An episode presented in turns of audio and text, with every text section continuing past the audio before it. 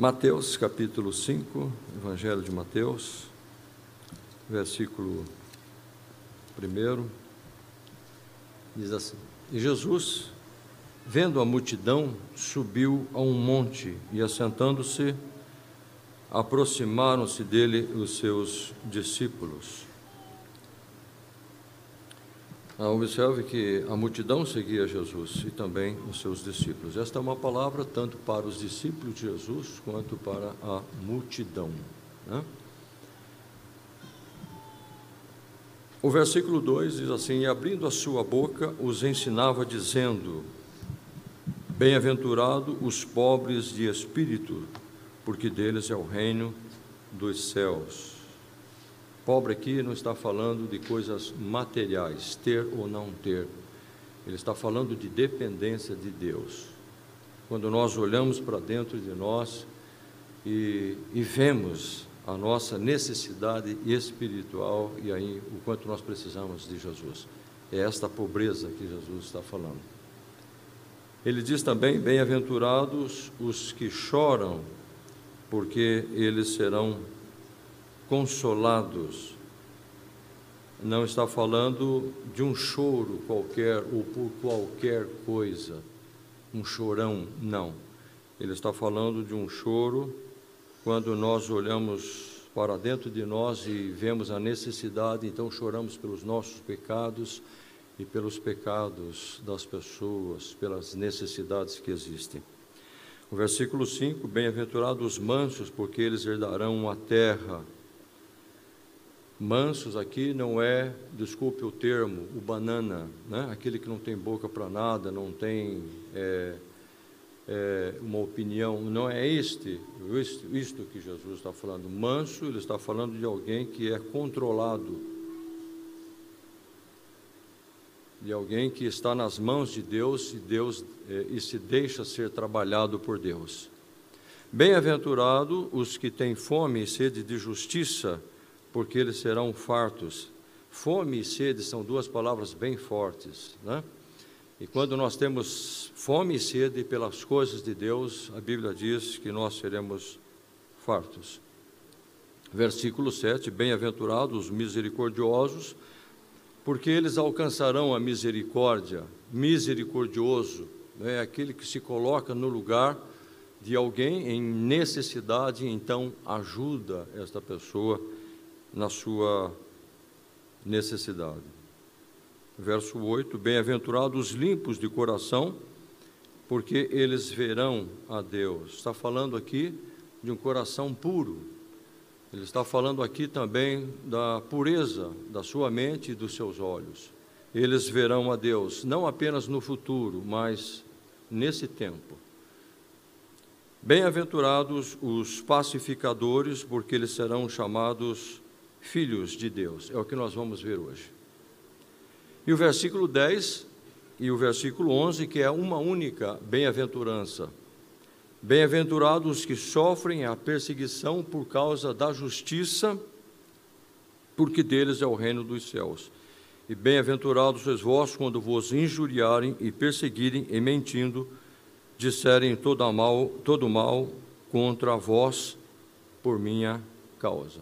Perseguição por causa da justiça, por causa do nome de Jesus e por causa da, da causa de Cristo, por causa de sermos discípulos de Jesus. O versículo doze: Exultai e alegrai-vos, porque é grande o vosso galardão nos céus, porque assim perseguiram os profetas que foram antes de vós.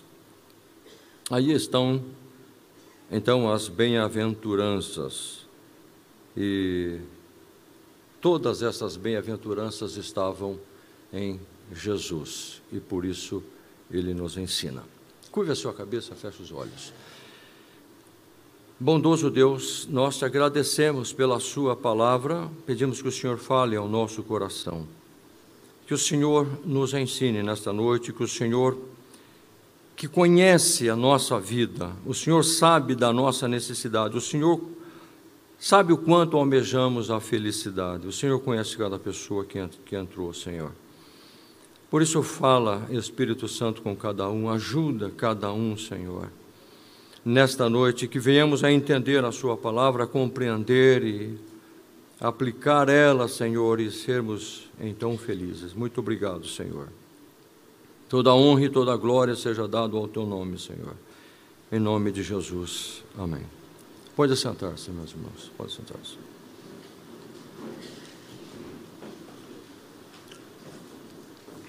Muito bem. Então, estamos falando sobre as bem-aventuranças. E hoje, a bem-aventurança que nós vamos ver aqui, focar, é bem-aventurado os pacificadores, porque eles serão chamados filhos de Deus. Ah, poderíamos dar um outro título também, ah, muito embora já temos o assunto, é, seja diferente. É essa proposta das bem-aventuranças, é essa proposta é, quando Jesus trouxe este grande sermão, é ser diferente.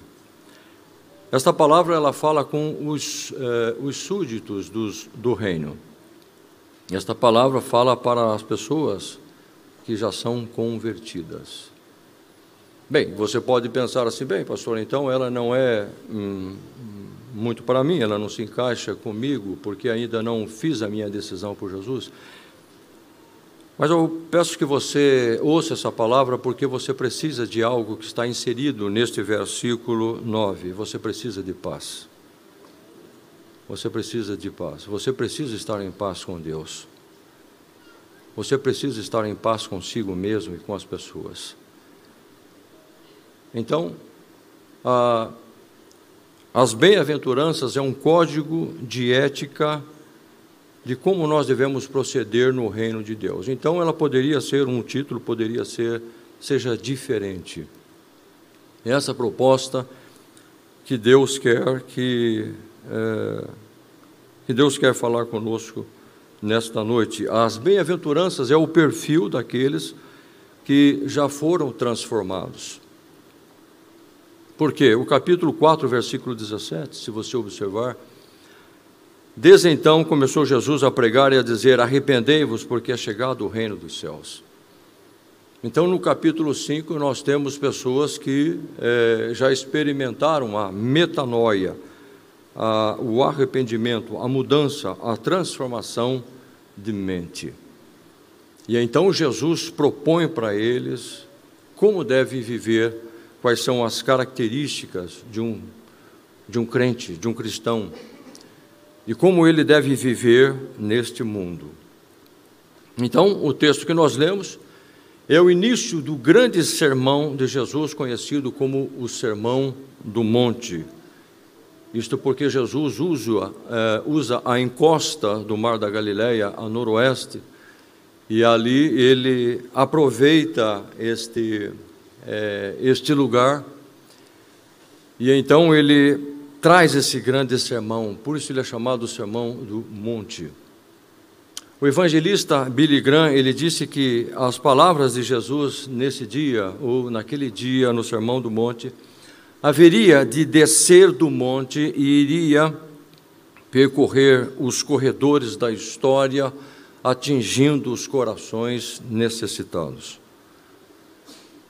E quem eram os ouvintes de Jesus? Né? Nós já podemos ver aqui, já mencionamos, eram os discípulos de Jesus e eram a multidão. Era muito, era difícil, era impossível Jesus ficar longe da multidão. Por onde Jesus passava, onde Jesus andava, a multidão o seguia, não apenas os seus discípulos. Nós podemos ver, é, pelo menos, né, é, é, Numa, numa imagem, por exemplo, da multidão, quando Jesus realizou o milagre da, da multiplicação, onde havia mais de oito mil pessoas, dez mil pessoas, talvez até mais.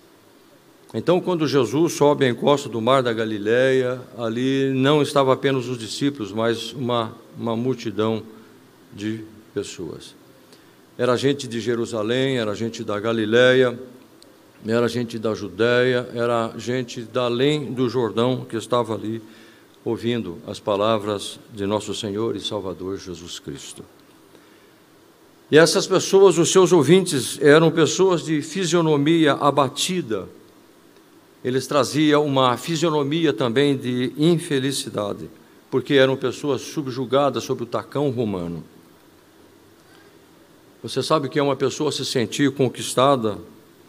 Eram pessoas pobres, eram maltrapilhos, levavam uma vida de monotonia insípida, eram miseráveis e infelizes. O povo daquele tempo, daquela época, levava uma vida muito difícil.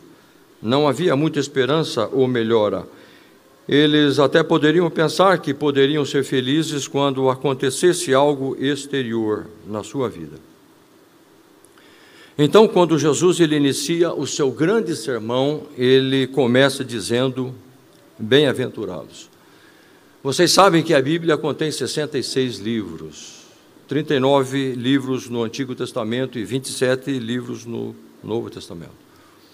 E se você observar no último livro do Antigo Testamento, o livro de Malaquias, no capítulo quatro, versículo seis, ele termina com a palavra maldição. E quando as páginas do Novo Testamento abrem, o grande sermão de Jesus, no Evangelho de Mateus, ele começa a dizer, bem-aventurado, que quer dizer feliz. Na verdade, esta palavra significa mais do que estar feliz. Isto porque a felicidade é um sentimento que muitas vezes depende de circunstâncias externas.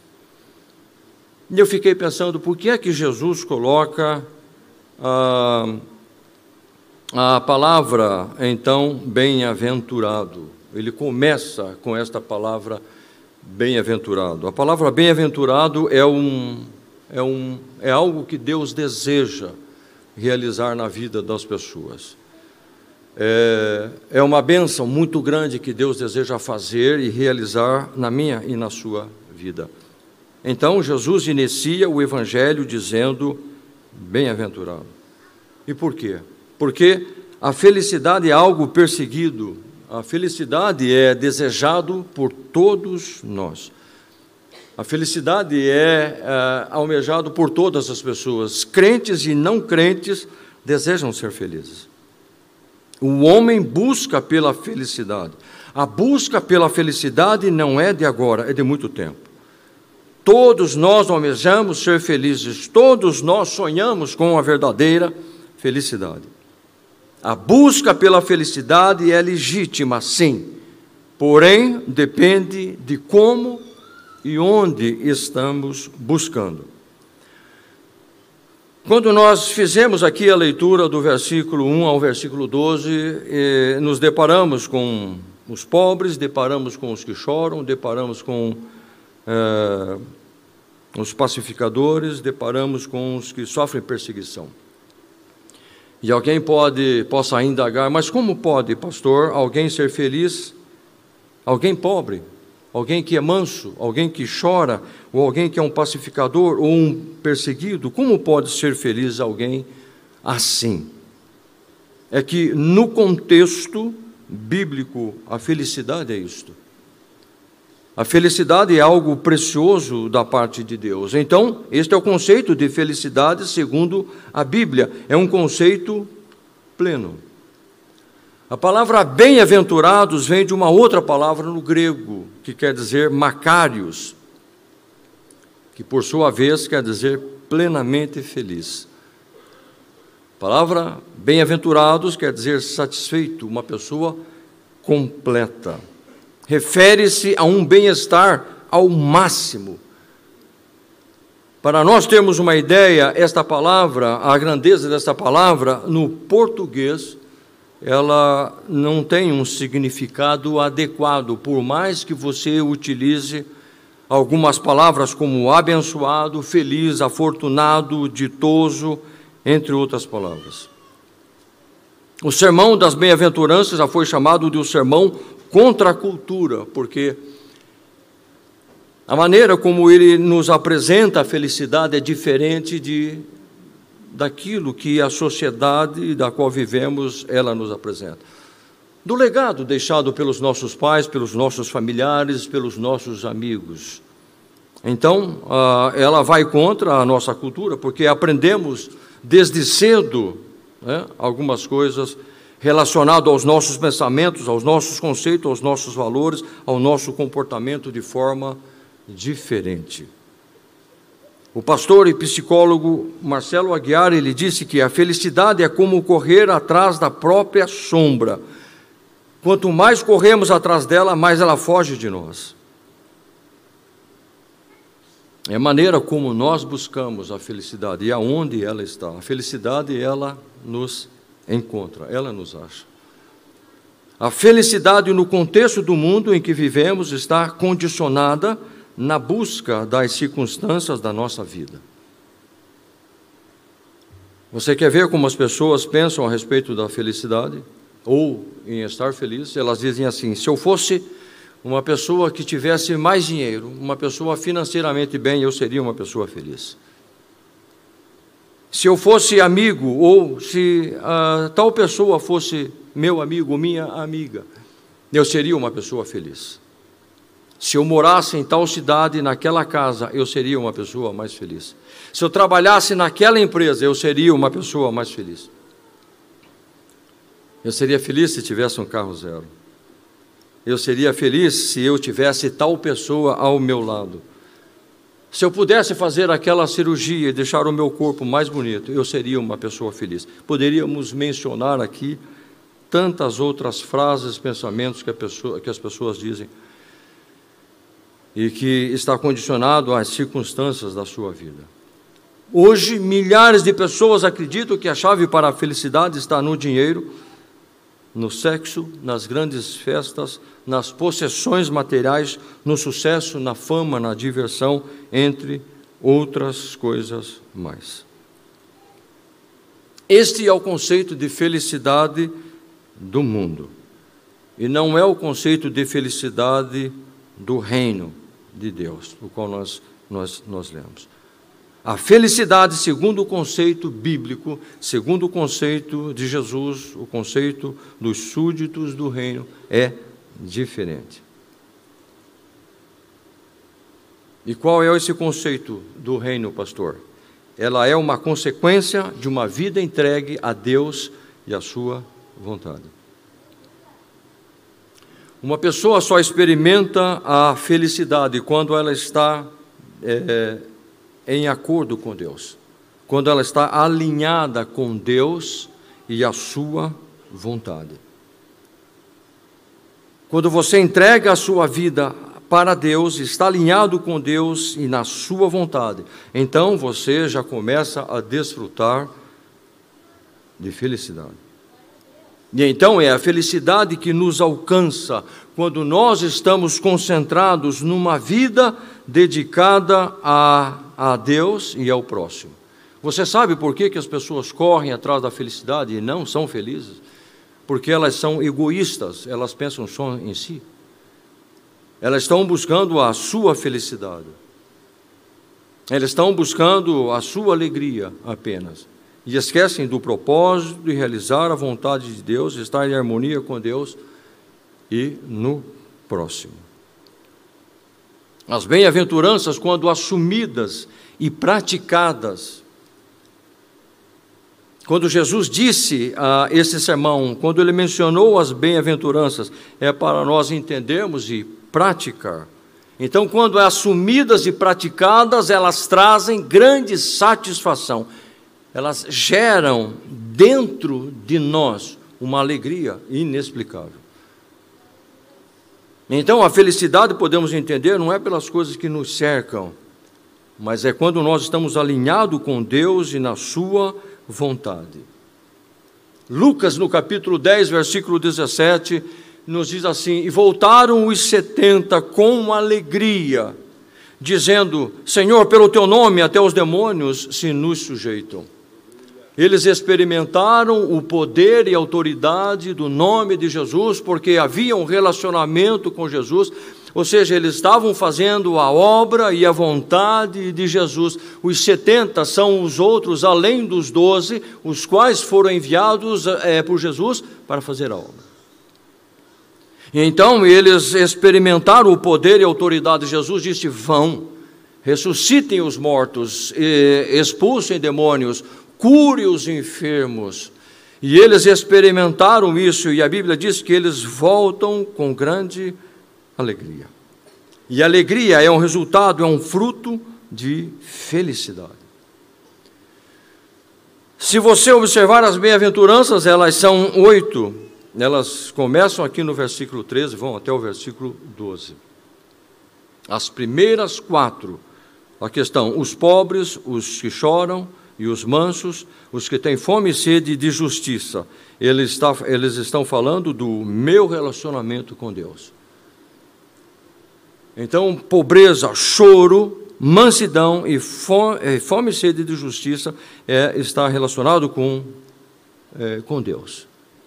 E as outras quatro, que é os misericordiosos, os limpos de coração, os pacificadores, os que são perseguidos, eles falam do relacionamento com as pessoas. Então, as bem-aventuranças, elas falam do relacionamento com Jesus, com Deus e com as pessoas. Você pode entender, então, é, o que é felicidade? É quando estou alinhado com Deus e na sua vontade, e eu posso abençoar a vida das pessoas. É o conceito de felicidade. Todas as oito bem-aventuranças, elas têm duas frases. Por exemplo, bem-aventurado os pacificadores. É a primeira frase, ou a primeira parte. Ele está falando da minha conduta, do caráter ou da minha atitude. Eu vou fazer isso ou não vou fazer. E a segunda parte desta frase, ou das bem-aventuranças, é o fruto, a consequência, aquilo que eu vou colher, são as bênçãos é, que eu vou colher mediante o que eu fiz.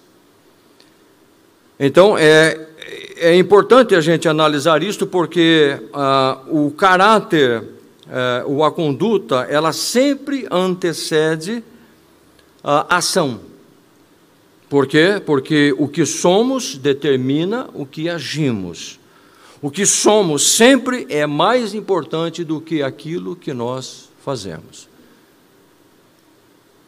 Então, por isso que eh, as bem-aventuranças é um código de ética dos cidadãos do reino. Pastor, eu posso escolher, por exemplo, eh, eh, bem-aventurados pobres? Eu posso escolher? Ou eu tenho que escolher...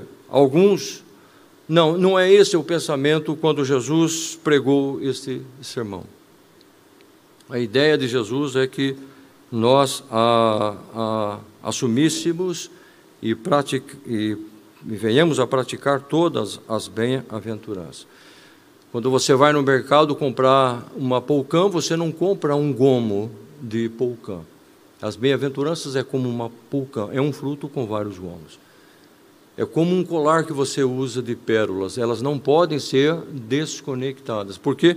Porque está falando da característica de um verdadeiro crente, está falando das características de um é, súdito do reino. Ou seja, as bem-aventuranças são qualidades espirituais na vida cristã diárias, diárias. Então, nós não podemos escolher, ah, eu prefiro ficar com os mansos de coração, eu prefiro ser um pacificador. Não. O teólogo S E McNeil diz que as bem-aventuranças é um quadro do progresso espiritual. Você sabe que nossa, na nossa vida espiritual precisa haver um progresso constante na nossa vida. E esse quadro das bem-aventuranças mostra que é, é, é isto, ou seja, é, a... Os pobres de espíritos não estão ali por um acaso, e nem os mansos estão ali por um acaso. É, eles não foram colocados acidentalmente ou escritos pelo, eh, por exemplo, o escritor Mateus, quando Jesus falou, ele não foi escrito acidentalmente, ah, eu vou colocar. Não, é, é uma sequência lógica e, e espiritual. O progresso dependerá da nossa obediência em cada uma delas. Então, se eu entendo que eu preciso e dependo de Deus na minha vida, é, é, eu, eu, dependo de, de Jesus, eu vou chorar. Isto vai, essa atitude me leva a chorar. E essa atitude do choro vai causar também a mansidão. Então, é, é o que nós podemos entender é, dentro de como ela foi escrita. Então, elas não estão aqui por um acaso, de qualquer jeito. Mas Jesus sabia como e, e o que estava dizendo. Por isso que ele começa a bem-aventurança com a pobreza espiritual. Se nós não sentimos a nossa miséria, nós não vamos ter vontade das outras e as demais coisas. Se nós não chorarmos por dependência de Deus, se nós não entendermos que precisamos de Deus, não vamos entender as demais coisas. E a vida cristã, o progresso da vida cristã começa ou tem um início com este pensamento, com essa disposição do nosso coração e da nossa alma. É como construir um edifício. Precisa ser feita a plataforma, precisa ser feito o fundamento. E o fundamento é, é isso que Jesus... Jesus está colocando um edifício aqui, diante de nós, meus irmãos. Então, se você observar, somente uma pessoa humilde de espírito, ela chora... então, pelos seus pecados, e revela a mansidão. Como eu disse aqui, a mansidão é uma pessoa que é trabalhada. Moisés, por exemplo, foi, é, foi visto, se escreve a respeito da mansidão. Não se houve uma pessoa nos tempos de Moisés tão manso como ele. O, o manso é uma pessoa trabalhada, domada. É, é a figura de um cavalo selvagem, de um animal selvagem, que foi dominado pelo seu dono. E o nosso dono é o Senhor Jesus Cristo. Nós precisamos nos submeter a Ele, né? Nos tornarmos mansos. É como uma massa de argila nas mãos do grande oleiro, que é o Senhor Deus. E se você observar, os mansos e os limpos de coração vêm antes dos pacificadores. Ou seja, podemos entender que para ser um pacificador, a pessoa precisa ser mansa e controlada e ter motivos puros. Então, nós vamos ser isto. Você pode perceber? Você pode entender, então, como elas estão conectadas, colocadas exatamente como Jesus desejava. Bem-aventurados os pacificadores. Então, pacificadores são aqueles que promovem a paz. Não com discurso, mas eles em si são a paz. Ele é a paz. Ele tem dentro de si a paz.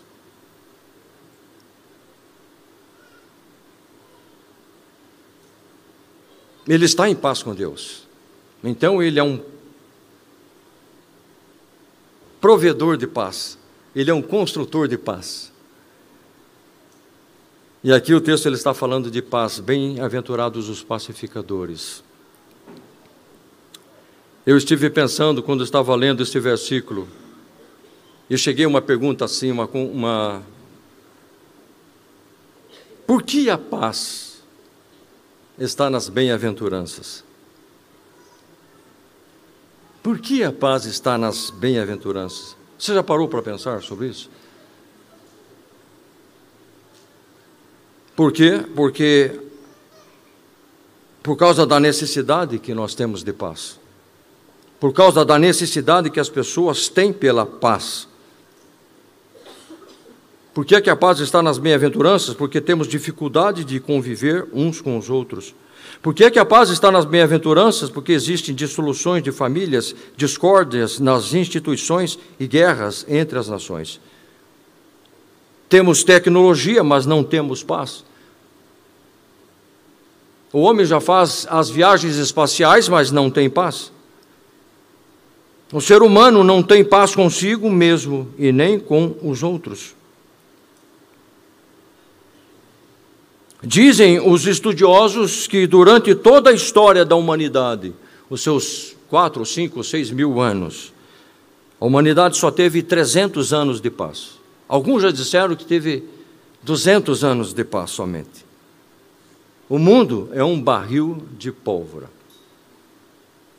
O mundo está preparado mais para se autodestruir do que para promover a paz. O mundo fala de paz, mas está armado até os dentes. A Primeira Grande Guerra Mundial matou trinta milhões de pessoas. Achavam que parava por aí e vinha a paz, mas logo veio, logo veio. A Segunda Grande Guerra Mundial, que matou sessenta milhões de pessoas. O que é que vemos isso? Estamos vendo durante a história da humanidade que o homem fracassou pela paz entre as nações. E por que é que o homem fracassou e fracassa? Por que é que o homem tem dificuldade de viver? Por que é que duas pessoas têm dificuldade em conviver? Porque rejeitaram o príncipe da paz, que é Jesus Cristo. A razão por causa das guerras, dos conflitos, dos armamentos, dos desentendimentos, dos conflitos, das brigas, está no coração do ser humano. Está dentro do ser humano. Porque ele rejeitou o Deus da paz. Já se disse que o coração do ser humano é o laboratório de todas as guerras. A falta de paz entre os homens é o resultado da falta de paz com Deus e depois consigo mesmo. O homem precisa se achar, e ele vai se achar quando ele achar Deus, quando ele encontrar-se com Deus, quando ele entregar a sua vida para Deus. Então ele vai encontrar a verdadeira paz e a verdadeira felicidade. E aí ele vai entender por que ele vive, por que ele existe, por que ele nasceu, e quais são os propósitos que Deus tem para ele neste mundo. E ele vai então ter relacionamento bom com o seu semelhante. Conhecer a Deus, depois conhecer a si mesmo, e então ele vai conhecer o seu semelhante. O homem não está bem. Os conflitos externos são produtos de conflitos internos não devidamente pacificados. Há uma diferença entre trégua e paz. A trégua é o tempo que você tem, que as pessoas têm para se armar. A paz não, a paz ela resolve devidamente. Os conflitos externos são produtos, são resultados, consequências de conflitos internos não devidamente pacificados. Eu torno a ressaltar aqui, o homem precisa alinhar-se com Deus. Quando o homem alinhar-se com Deus, ele vai ter paz. Ele está devidamente pacificado internamente. E aí ele vai conseguir, então, ter um relacionamento melhor. Quando o homem alinhar seu relacionamento com Deus, estará alinhado também o seu relacionamento com as pessoas. Encontramos na Bíblia mais de duzentas e noventa vezes a palavra paz. A palavra paz, ela vem de uma outra palavra no grego, eirene, que é o mesmo que a palavra shalom no hebraico. Quando um judeu cumprimenta um outro judeu com a palavra shalom, ele está dizendo assim: eu gostaria que, eu quero que você esteja longe de conflitos, mas eu quero ainda mais que isso, eu quero que as coisas boas aconteçam na sua vida. Então paz aqui é, não significa somente a ausência de problemas, mas a presença de todas as coisas espetaculares que você precisa na sua vida. Esse é o sentido da palavra eirene, ou shalom. Não é simplesmente um, um, um cumprimento, não, é, é muito mais que isso. Por isso que desde cedo as pessoas almejavam a felicidade, e desde cedo as pessoas já se cumprimentavam dizendo: paz seja convosco. Você pode ver no primeiro livro da Bíblia, Gênesis capítulo quarenta e três, versículo vinte e três, quando José diz isto para os seus irmãos.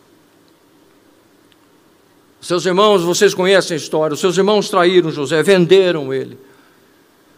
E eles nem imaginavam que estavam agora diante de José, e José, conhecendo o temor, disse, o temor deles disse: paz seja convosco. Esta frase também foi mencionada pelo anjo, quando este anjo se apresenta a Gideão: paz seja contigo, varão valoroso. Esta palavra também estava nos lábios de Jesus. Jesus saudava os seus discípulos e os seus amigos, dizendo: paz seja convosco. Você pode ver em Lucas, capítulo vinte e quatro, versículo trinta e seis. E Jesus também recomendou aos seus discípulos, quando entrarem numa casa, ele disse, quando vocês entrarem numa casa, saudai esta casa. Quando vocês pisarem no chão desta casa, digam a esta casa, paz seja nesta casa. Isto porque a paz supera. A paz, ela não enterra o problema, a paz resolve o problema e as partes se abraçam. A paz derruba o muro da inimizade e constrói sobre esse abismo, o abismo do ódio, a ponte da reconciliação. A paz, ela reconcilia. Bem-aventurados os pacificadores. E os, e os pacificadores, pastor? Os pacificadores, eles não possuem um discurso, mas é um estado de, de ser. Eles têm a paz. Eles desfrutam de paz. Eles estão em paz com Deus, consigo mesmo e com o próximo. Por isso Jesus disse, bem-aventurados os pacificadores. Pacificador não é um estado de tranquilidade passivo, mas é de alguém que promove a paz, que leva a paz. O pacificador é um fazedor da paz. Então, quem é um pacificador, ele possui um ministério. E qual é o ministério que ele possui, pastor? Segundo Coríntios, capítulo cinco, do verso dezoito ao versículo vinte, de acordo com a palavra do apóstolo Paulo, é o ministério da reconciliação. Deus, mediante a morte de Jesus, reconciliou com ele. E agora ele é um pacificador. Qual é a sua mensagem? Qual é o seu ministério? Qual é a sua voz? É a voz da reconciliação. Então ele vai promover a reconciliação, ele vai promover a paz. Ser um pacificador não é fruto de alguma meditação que se fecha os olhos e esvazia a mente, até porque isso é perigoso. Também não está relacionado com alguma postura corporal e nem mesmo o resultado de dez lições. As bem-aventuranças, ser um pacificador, é resultado, é obra do Espírito Santo de Deus. É uma obra do Deus de paz. Por quê? Porque os pacificadores reconheceram os seus pecados, confessaram os seus pecados e foram perdoados e reconciliados com Deus. Tudo isso pela fé, mediante a obra de redenção na morte de Jesus Cristo e seu sangue derramado na cruz. É isto que os pacificadores experimentaram. Os pacificadores são aqueles que nós vemos aqui no início do discurso do sermão de Jesus, no versículo três. São os pobres de espíritos que reconhecem as suas misérias e choram por elas. São mansos, não revidam, eles têm o domínio próprio, são trabalhados por Deus, são como argila nas mãos do grande oleiro, usam de misericórdia e promovem a paz. E a Bíblia diz, bem-aventurados os pacificadores, por quê? Porque eles serão chamados filhos de Deus. Ou seja, eles têm um Pai Celestial maravilhoso, experimentaram a paz do Pai Celestial, porque o Pai Celestial, o seu Pai, é um grande reconciliador. Porque Deus amou o mundo de tal maneira que enviou o seu Filho para morrer, para que todo aquele que nele crê não pereça, mas tenha a vida eterna. Deus é um Deus de reconciliação. E por isso que os pacificadores serão chamados de filhos de Deus, porque eles são parecidos com seu Pai. O pacificador coloca essa qualidade aonde ele vai. Aonde ele coloca os seus pés, ele está ali para abençoar com a paz. Aonde ele vai? Em todos os lugares. Ele sabe da importância da paz, ele sabe da importância da paz na família, ele sabe da importância da paz no casamento, da importância do, da paz no bairro onde ele, viva, no, onde ele vive, no trabalho, nos seus relacionamentos, nos seus negócios, na igreja, na faculdade, no colégio, nas fronteiras, numa nação. O pacificador promove a paz rapidamente. O pacificador, ele age rapidamente. Ele não espera que o outro, ainda que ele não tenha culpa alguma, mas ele não espera que o outro peça perdão, ele mesmo toma a iniciativa, porque ele sabe que o prejuízo pode ser maior. Você entende o que é ser pacificador?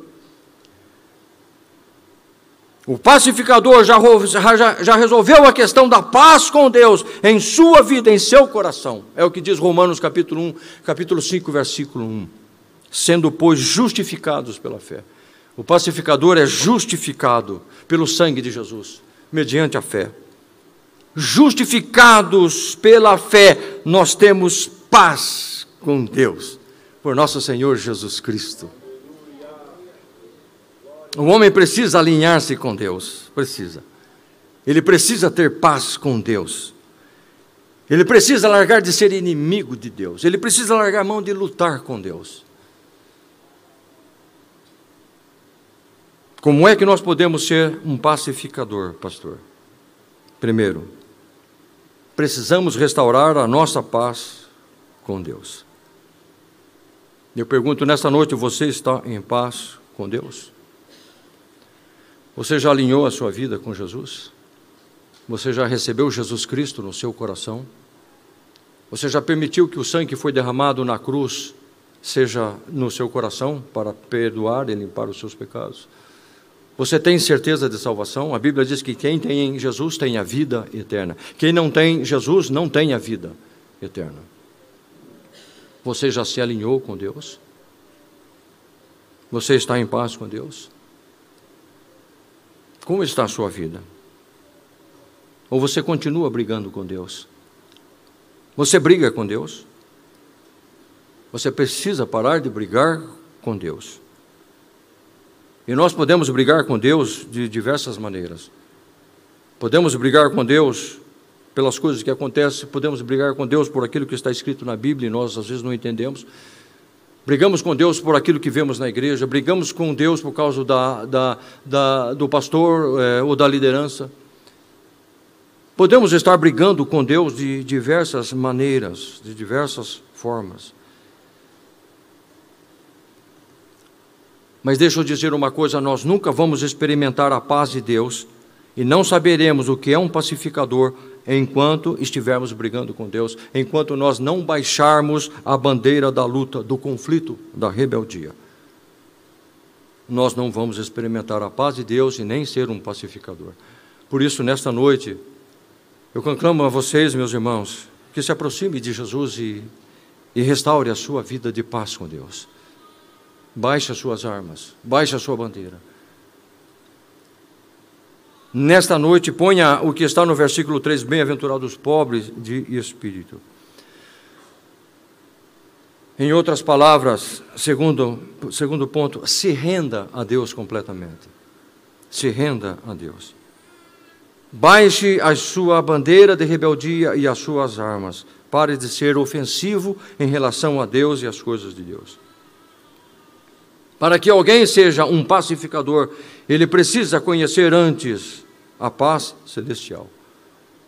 É o que está escrito em Efésios, no capítulo dois, versículo catorze. Paulo disse assim que Cristo é a nossa, a nossa paz. Se renda. Eu e você precisamos de paz. Nós precisamos de paz, meus irmãos. Nós precisamos trabalhar em paz, nós precisamos deitar em paz, nós precisamos acordar em paz. E foi isso que Davi disse.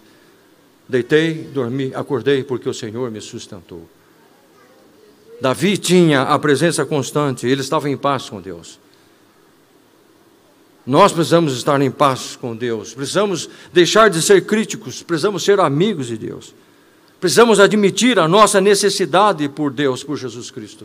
Precisamos arrepender-se daquilo que achamos que seja até relevante. No entanto, de Deus ninguém se zomba. As coisas as quais criticamos muitas vezes são coisas que Deus estabeleceu para nos aproximarmos dEle. E as coisas de Deus, elas são santas. E Deus zela pela sua palavra. Deus zela pelas suas coisas. Por isso nós precisamos, meus irmãos, nos voltar ou nos converter de todo o nosso coração a Deus.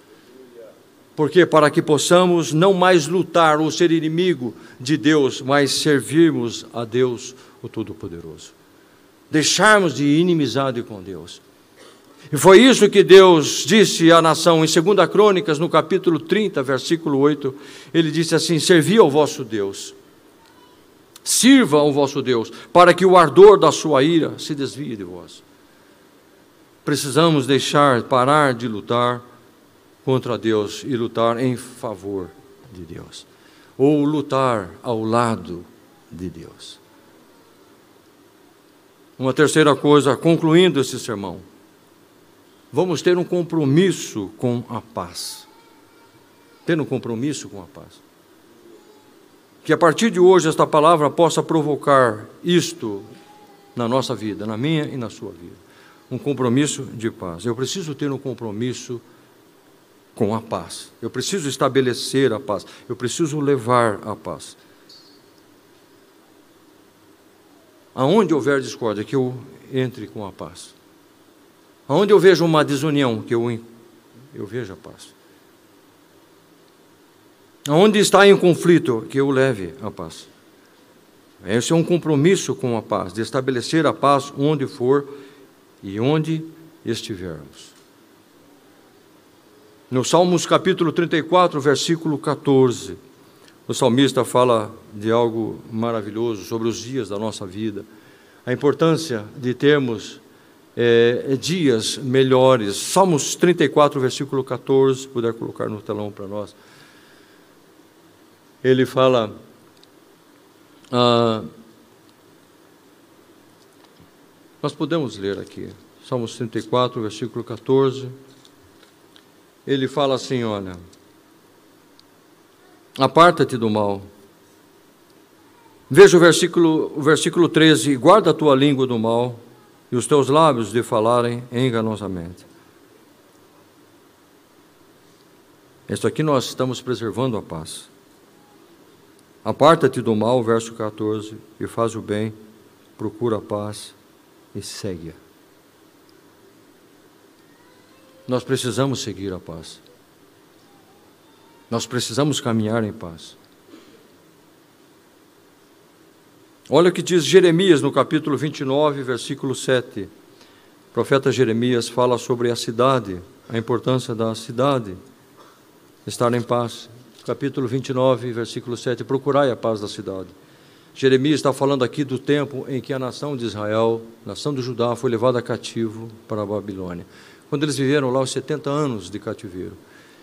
E a nação lá no cativeiro, lá na Babilônia, estava, eles estavam desanimados, porque havia alguns falsos profetas que diziam assim, vocês vão sair logo do cativeiro, mas Deus disse, vocês vão ficar setenta anos. Então, eles não queriam saber de continuar ali, certamente. E eles estavam desanimados. Mas Deus diz assim, Deus diz assim no conteúdo desse, desse texto, capítulo vinte e nove, alguns versículos antes e depois. Deus diz assim, vocês não devem viver assim, vocês não devem ficar assim. Vocês estão numa cidade, vocês precisam edificar, construir, plantar, ter filhos. Os vossos filhos precisam casar, eles precisam ter famílias. Vivam, tenham a vida aqui. Vocês vão ficar setenta anos aqui. E vão ficar assim, de braços cruzados, desanimados, sentados, chorando, choramingando, murmurando? Não. Edifiquem, construem, vivam. E neste versículo, então, Deus está dizendo, procurem a paz da cidade, porque para onde vos fiz transportar em cativeiro, e orai por ela e ao Senhor, porque na sua paz vocês vão ter paz.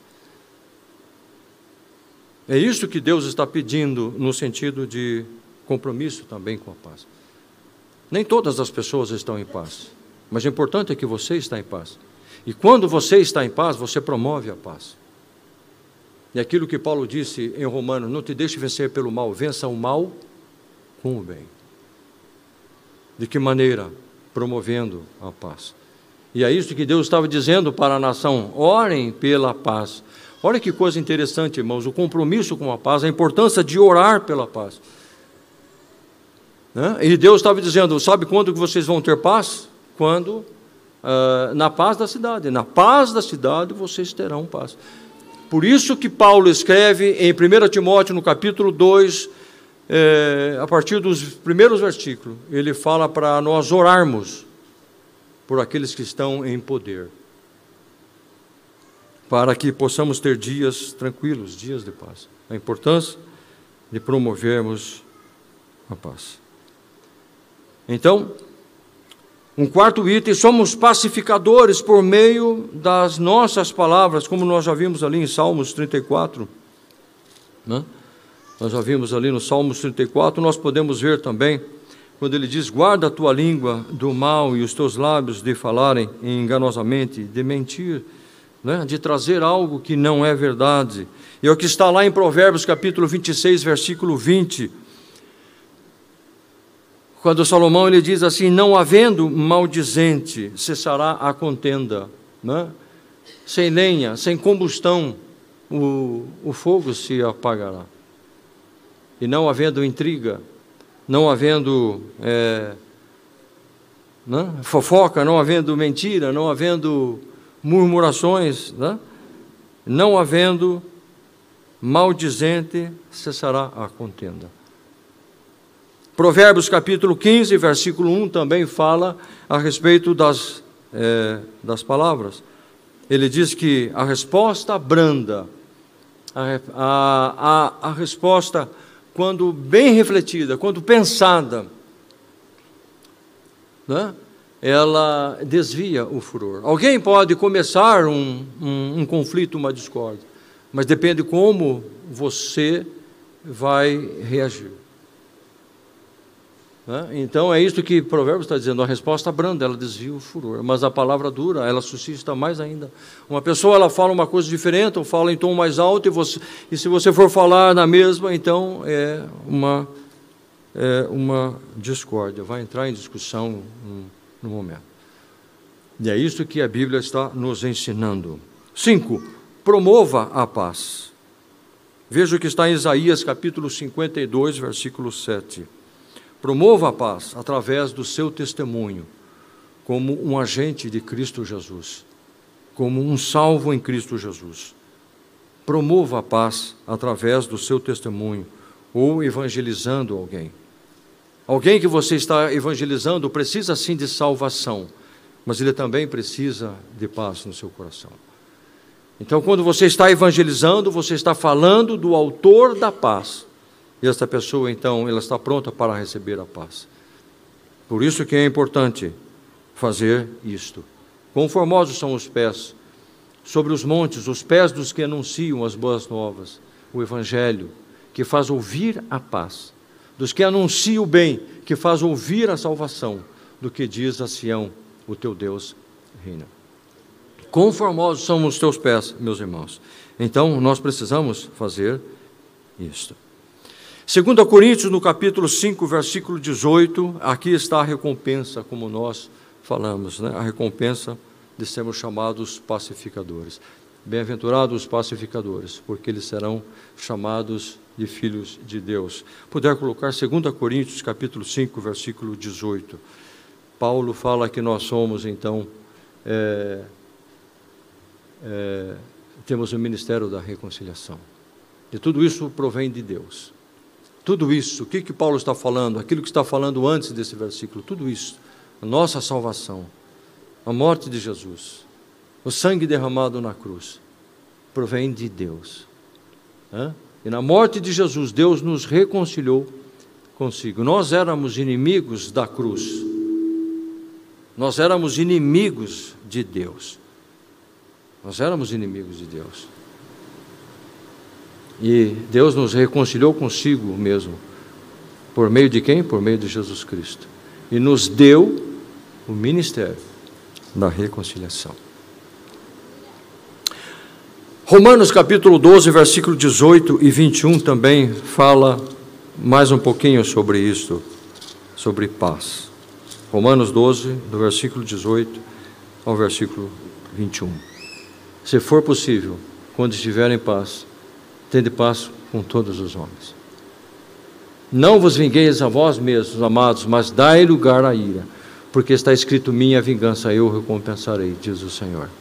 Verso vinte, portanto, se o teu inimigo tiver fome, dá-lhe de comer, se tiver sede, dá-lhe de beber, porque fazendo isto amontoarás brasas de fogo. Lembra que Jesus disse numa das bem-aventuranças, bem-aventurado que tem fome e sede de justiça, que eles serão fartos.